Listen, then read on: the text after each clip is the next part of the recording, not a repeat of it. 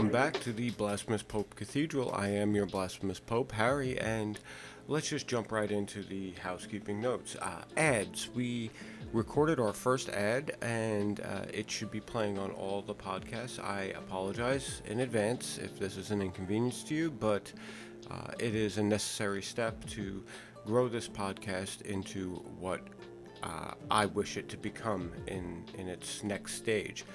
Uh, another method of making this happen is supporting the podcast for a little low, price of uh, 99 cents a month. You can help support this podcast and grow it into its next iteration. Um, be sure with uh, most of these podcasts, there is a corresponding WordPress article with uh, schematics, links, and the like found at harryfelker.wordpress.com. Uh, all of the WordPress uh, posts will be the same uh, title as the posts uh, in the podcast. Uh, as always, I encourage interaction. If you have any knowledge that I fail to uh, add, I would be more than happy to have that conversation with you. If you wish to come on or if you wish to leave a message, uh, you can do so here on Anchor or you can do so on the web page. Um, now, um, the other interaction I'm looking for is uh, how I'm going to order the next few podcasts. If you are a listener and you are listening to this, um, I have a couple of options ahead of me. I can do uh, everything soil, everything hydroponic, and then the addendum for the aquaponics afterwards, or I can intermix soil and hydroponics in order to get people the information that they need faster, hopefully, to uh, get them started growing their own food. Uh, now, if I do it systematically, it's going to be very ordered, and then everyone who had, has any questions about soil will have their soil questions answered immediately. But then everyone who is waiting on the hydroponic stuff will have to wait, you know, a month, and I think that that probably would not be the best. So, as of right now, I'm going forward with doing a mixed podcast where I talk a little bit about soil and I talk a little bit about hydroponics and where it's applicable aquaponics. And uh, if uh, you have any feedback, I am more than happy to accept that feedback. Again, you can send a message via Anchor or you can leave a comment in my WordPress site, harryfelker.wordpress.com. And that's it for the housekeeping notes. Now let's just jump on into meditations. Meditation number seven the primary source. Now, when I say the primary source, I'm talking about the primary source for survival.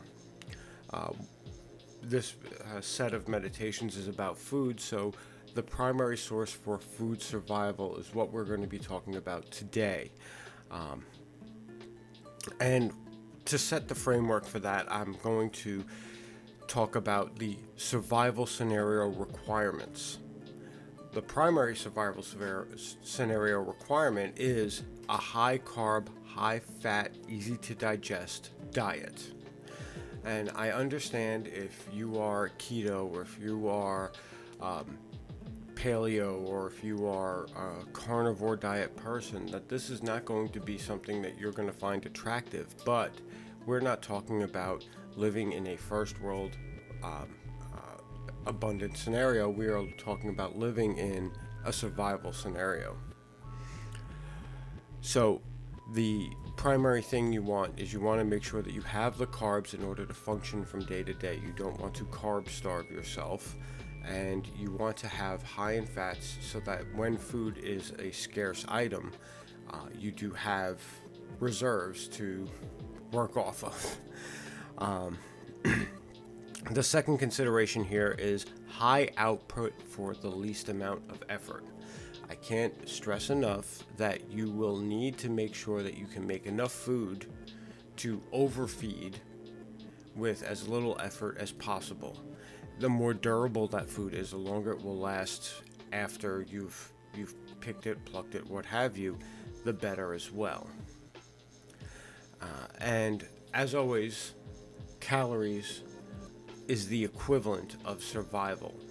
The fact of the matter is, when you are in a survival scenario, and you will find this with a lot of trail survival foods, they are high in calorie, dense in fats, and this is the point of that. The reason why that is, is because that is the key to survival. And now we will talk about the humble potato. I would be remiss if I did not mention that Star O'Hara Technate on uh, Substack inspired this uh, this whole discussion on the humble potato. Uh, but let's dive right on in. See you soon.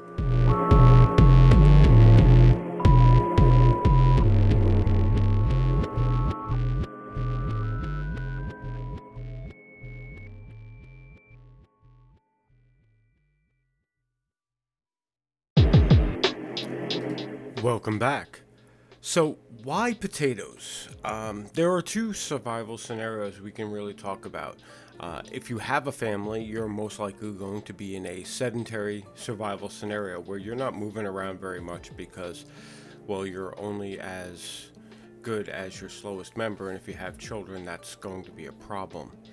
Um, and then the mobile scenario, and if you are a uh, like a survivalist solo person, this is probably um, a better scenario for you.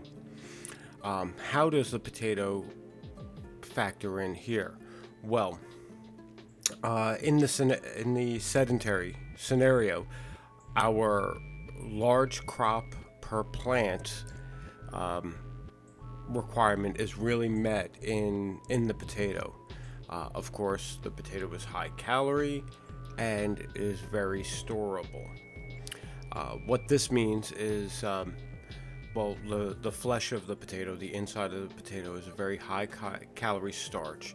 Um, there's also micronutrients that are in the skin, so if you if you grow potatoes that like Idaho's, russets, what have you, that have a, a thick skin, it's actually very rich in your your iron, calcium, vitamin C, and all these other other things that you are going to need to survive.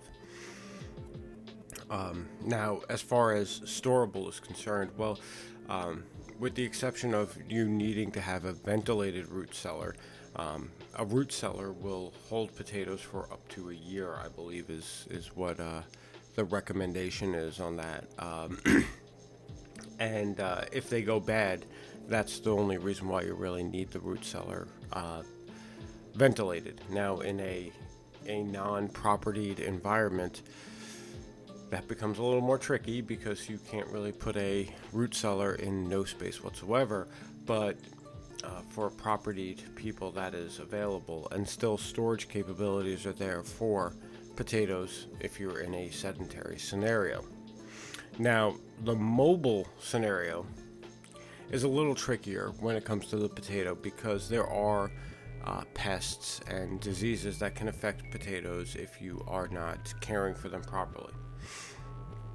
But in uh, in overall, they can be strategically planted and hidden in plain sight um, amongst uh, amongst other low-growing plants. You uh, you don't have to maintain them. It's going to affect the output, but if you literally know exactly where you've planted all of them. Uh, you can go around in your circuit, you know, if you're doing like this uh, not staying in one place type of thing. Um, but you have like a, a wide territory, like uh, like wolves or what have you. You can uh, um, take advantage of what you can get without maintaining the potatoes. Um, and you could always build root cellar caches. Um, if you did happen to have like a sedentary scenario where you built up a bunch of potatoes, you could carry those potatoes out to root cellars around in your territory and cache them. Of course, they will be good for about a year, so you you have that time to eat them. Um, so, in this sense, uh, potatoes are pretty much a superstar as far as survival food. Now, again, I'm going to note that this is not a complete nutritional supplement. This is just a you need to get to the next day survival type of scenario. Um, now, uh, as far as grow, growing methodologies are concerned, there is a lot out there. Uh, a lot. The, there's traditional growing, there's uh, hydroponic growing, there's container growing, there's there's a billion methodologies for growing a potato. So in any aspect, in any sense, there is no reason why you cannot grow potatoes. You can grow them in an urban environment um, with with either a fluorescent light, uh, a, a, sun simulating fluorescent light or LED light for, for low energy output, or out on a balcony or fire escape. You can grow them on large tracts of land and use you know specialized tractors to pull them out of the ground for you. Uh, you can grow them in small containers um, uh, hydroponically using uh, perlite, uh, the volcanic rock uh, substitute. So in essence, there is literally no reason why uh, you should be calorie deficient in a survival scenario as long as you are willing to put the work in to bring the humble potato into your home. Um, so, when we come back, we are going to talk a little bit further about growing methodologies. We're going to do a deep dive into the traditional soil methodology and then talk about how container and hydroponic systems are slightly different. So we'll see you soon.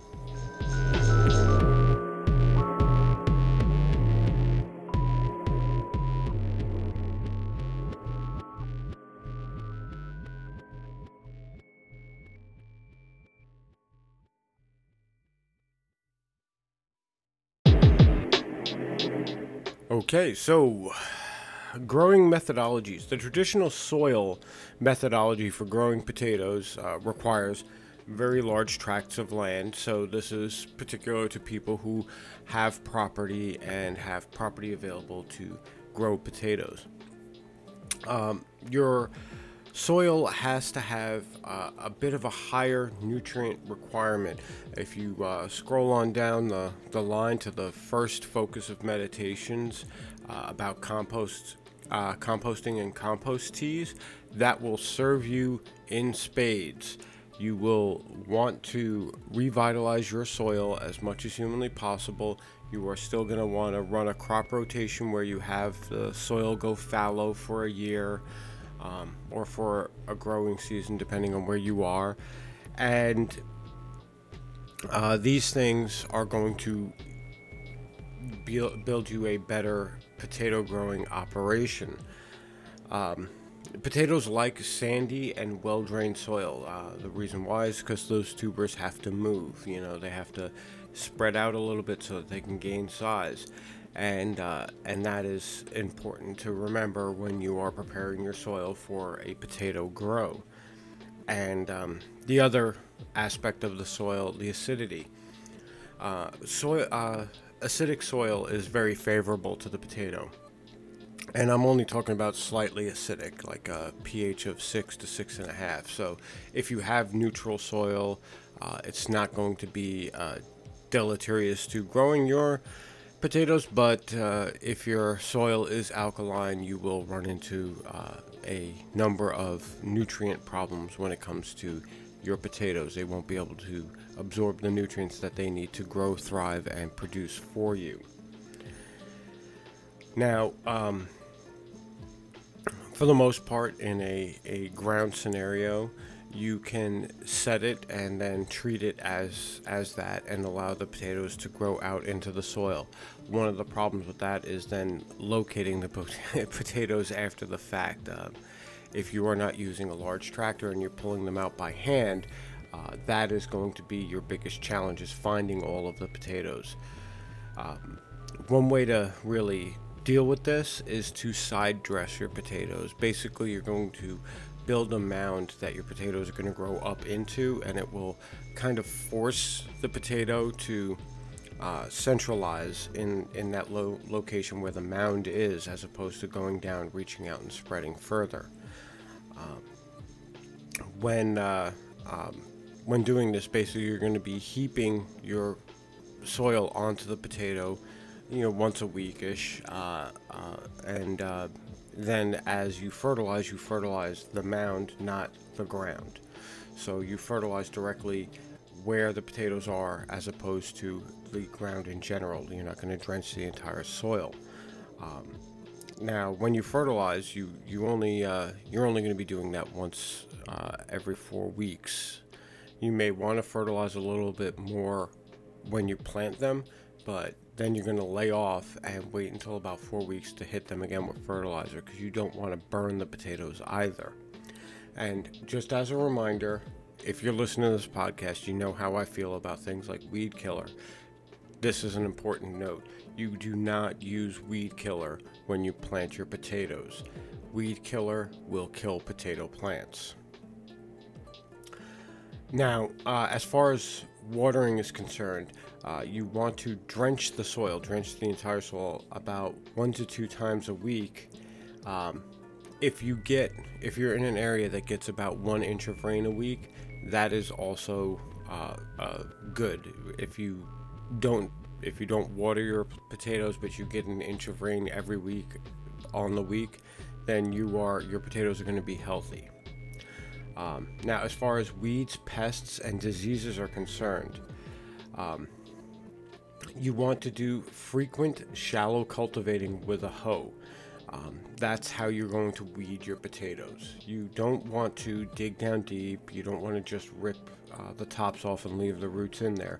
You want to go in with a hoe very shallowly and get the root balls out as well. Um, that's how you deal with weeds, and you're going to want to do that at least twice a week.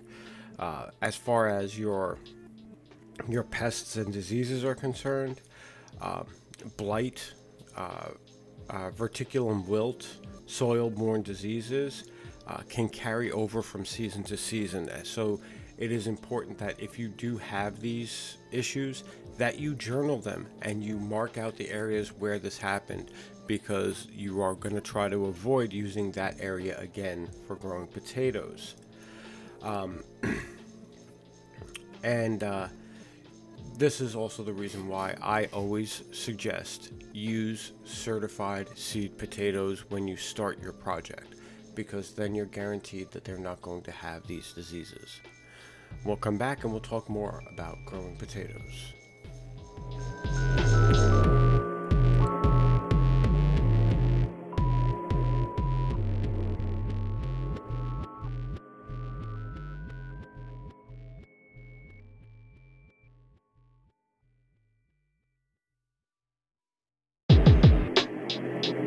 Continuing along with the blights and maladies of the common potato, um, healthy, well fed plants uh, result in disease resistant plants. This is something I touched upon about, with composting and using compost tea that people were saying that the compost tea itself is uh, reacting negatively to parasites and I'm finding that that's not true. That the truth of the matter is, it's just a healthy plant is a better resistor to negative effects. Now, one of the other things that you're going to find with potatoes, and uh, this is something that um, is a lot more common than most people understand, is scabbing. Uh, potatoes can uh, form bacterial infections on their skin. Now, these are not harmful. You can literally eat the scab, as gross as that sounds, uh, and it doesn't taste good. It's not it's not quality, but um, it is completely edible. Um, my suggestion, of course, is take the scab potatoes, cut the scabs off, throw the scabs away, and use the potato as as you would normally without the scabbed piece.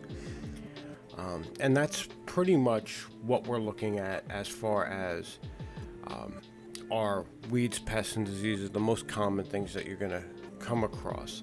And always remember if you do have a persistent disease or a fungal growth in your soil, that this is going to potentially persist year after year in the same area. And you can't use those potatoes as seed potatoes, and you can't um, use that soil again. You need to uh, really let it run fallow, possibly implement a, a burn or something to try and get rid of whatever is in the soil that's destroying your crops, and uh, and carry on with your with your potato project in another area, and then after you've had a time to really treat the issue, return to the original area.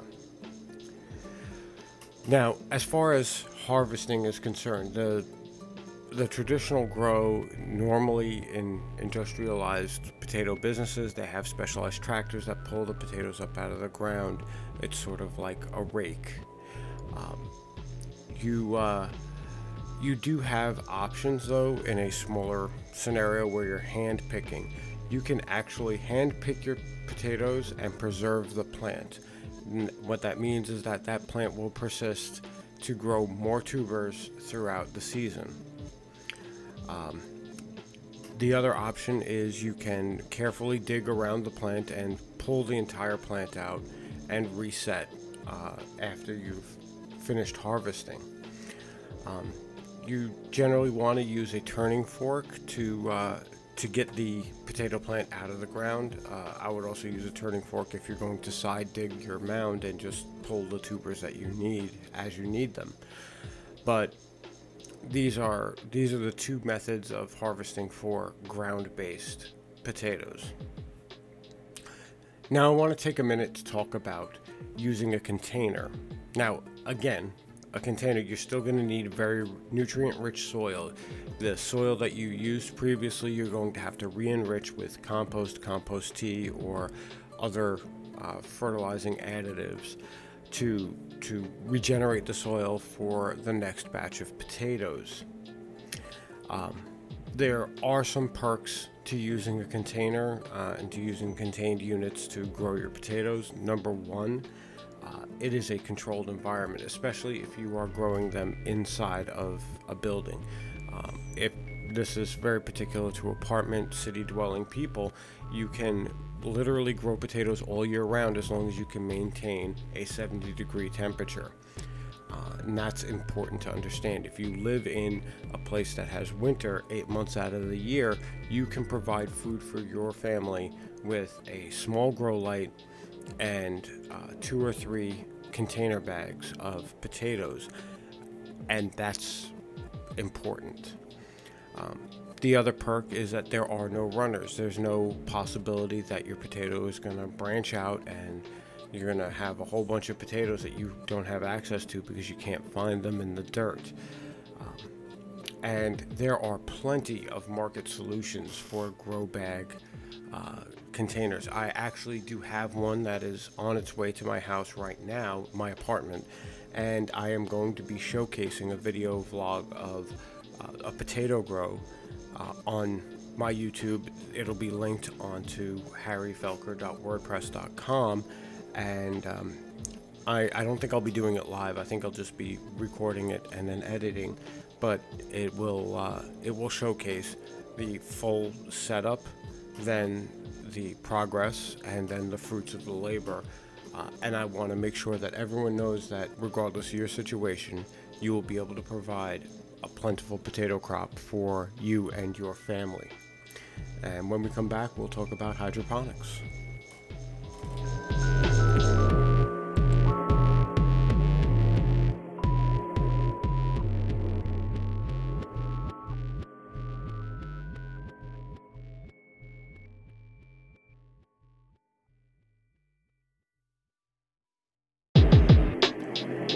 Welcome back. We are at the last segment of Meditation 7, the primary source, a introspection in the humble potato.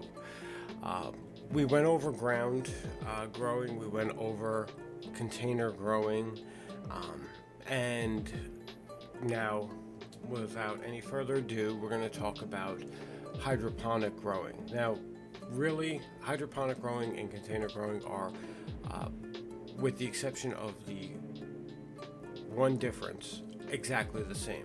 You have a highly controlled environment, you have no chance of running, uh, and there are plenty of market solutions out there.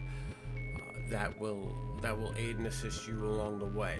The main real real main difference between hydroponic and container growing in soil is the hydroponic system and the substrate that you use to grow your potatoes in.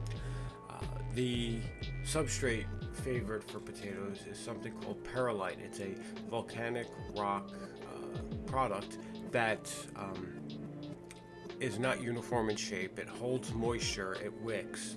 So when you apply a drip system to it, that moisture gets distributed amongst the vermiculite. Um, it doesn't get soaked, it just stays, it just has available moisture with the nutrients in it available to the plant to take at its leisure. Um, you don't want to do any of the soaking methods of hydroponics when you're dealing with potatoes, mainly because if you do those, you're going to run into a problem of uh, the potatoes taking on too much moisture and rotting from the inside out. So, generally, you're looking at a drip system only when it comes to growing your potatoes and growing them in a productive manner. Now, um, again, um, this is the same as a container, so you can literally do this inside your home. Uh, with a container or a hydroponic system, you can take them outside and use the sun rather than using an indoor grow light. Uh, you do have the power consideration of a hydroponic system because if you're going to use a drip system, you're going to need some method of moving the water from the reservoir into the plants. And with any hydroponic system, you're going to want to try to make sure that the reservoir isn't open to the air so that it doesn't evaporate away on you. Uh, now, to recap the entire meditation, uh, we went over um, what makes a good survival food, why the potato is really the one that shines above the rest. And I, I feel I did actually miss a point in that. Um, one thing to remember that there are plenty of high carb foods out there, uh, wheats, uh, corn being the, the primary ones that people think of when they think of high carb.